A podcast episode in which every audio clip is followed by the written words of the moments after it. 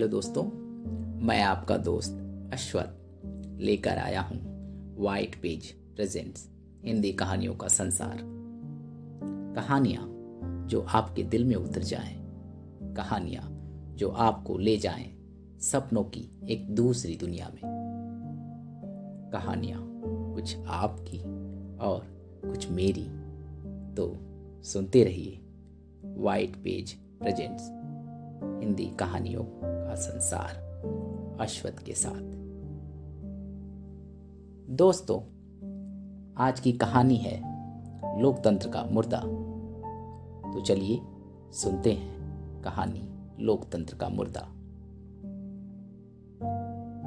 काली, अंधेरी, खुशनुमा, सर्दी की रात। हॉस्पिटल के बाहर अजीब सी चहलकदमी। शहर के लोगों का हजूम। कोई अपने सर पटक रहा था तो कोई अपनी छाती पीट रहा था। निरंतर हॉस्पिटल के मुख्य द्वार से एंबुलेंस का आवागमन। जितनी बार एंबुलेंस का दरवाज़ा खुलता, उतनी बार घायलों और मृतकों की भीड़ हॉस्पिटल के अंदर वार्ड बायों द्वारा प्रवेश कराई जाती। पुलिस उन मृतकों एवं घायलों के परिवारजनों को बलपूर्वक बाहर ढकेल रही थी। हॉस्पिटल परिसर के दूसरी तरफ़ नेताओं का चिर परिचित आरोप, प्रत्यारोप का मंगल कार्य जारी था। भीड़ से एक महिला वार्ड बॉय धनेसर की बाह पकड़कर खींचते हुए एक तस्वीर दिखाकर पूछती है, भैया तनिक ये फ़ोटो देखो।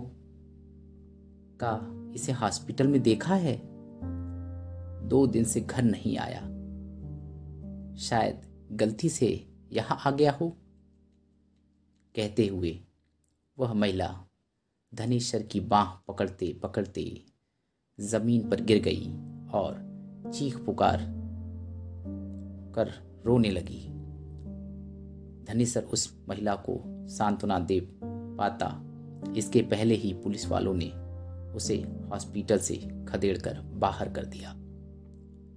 धनेसर भी स्ट्रेचर को बलपूर्वक ढकेलता हुआ शवगृह की ओर चल दिया।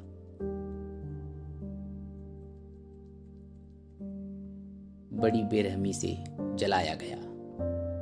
कितने हैवान हो गए हैं लोग। जरा भी इंसानियत नहीं बची है लोगों में।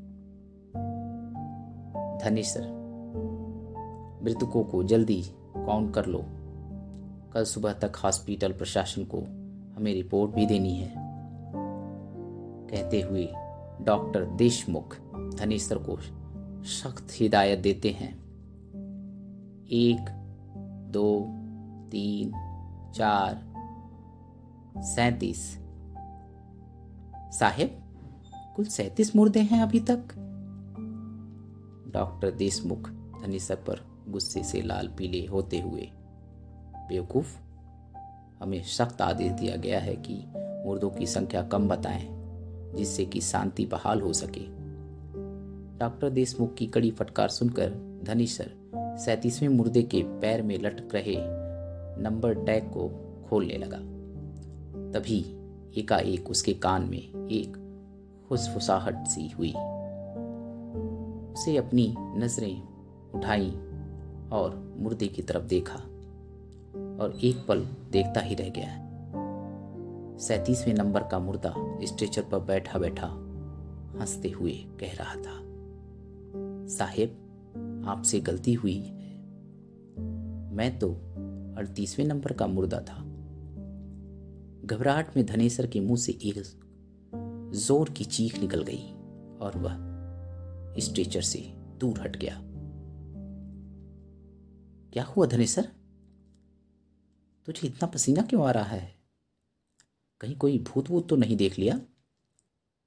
कहते हुए डॉक्टर देशमुख धनेसर की घबराहट पर थोड़ी छुटकी लेते हैं, परंतु भय से कांपता हुआ धनेसर साहेब, मैंने उस सैतीस नंबर वाले मुर्दे को बोलते हुए सुना है। धनीसर की बात सुनकर डॉक्टर देशमुख बड़े ज़ोर का ठहाका लगाकर हँसते हुए कहते हैं, अरे भाई, यह लोकतंत्र है। यहाँ ज़िंदा व्यक्ति का तो पता नहीं, मुर्दे भी बोलते हैं। तो दोस्तों, आज की कहानी आपको कैसी लगी, हमें अवश्य बताएँ। दूसरी एपिसोड के साथ। मैं जल्द ही हाजिर होता हूँ। तब तक सुनते रहिए वाइट पेज प्रेजेंट्स हिंदी कहानियों का संसार। अश्वत के साथ नमस्कार।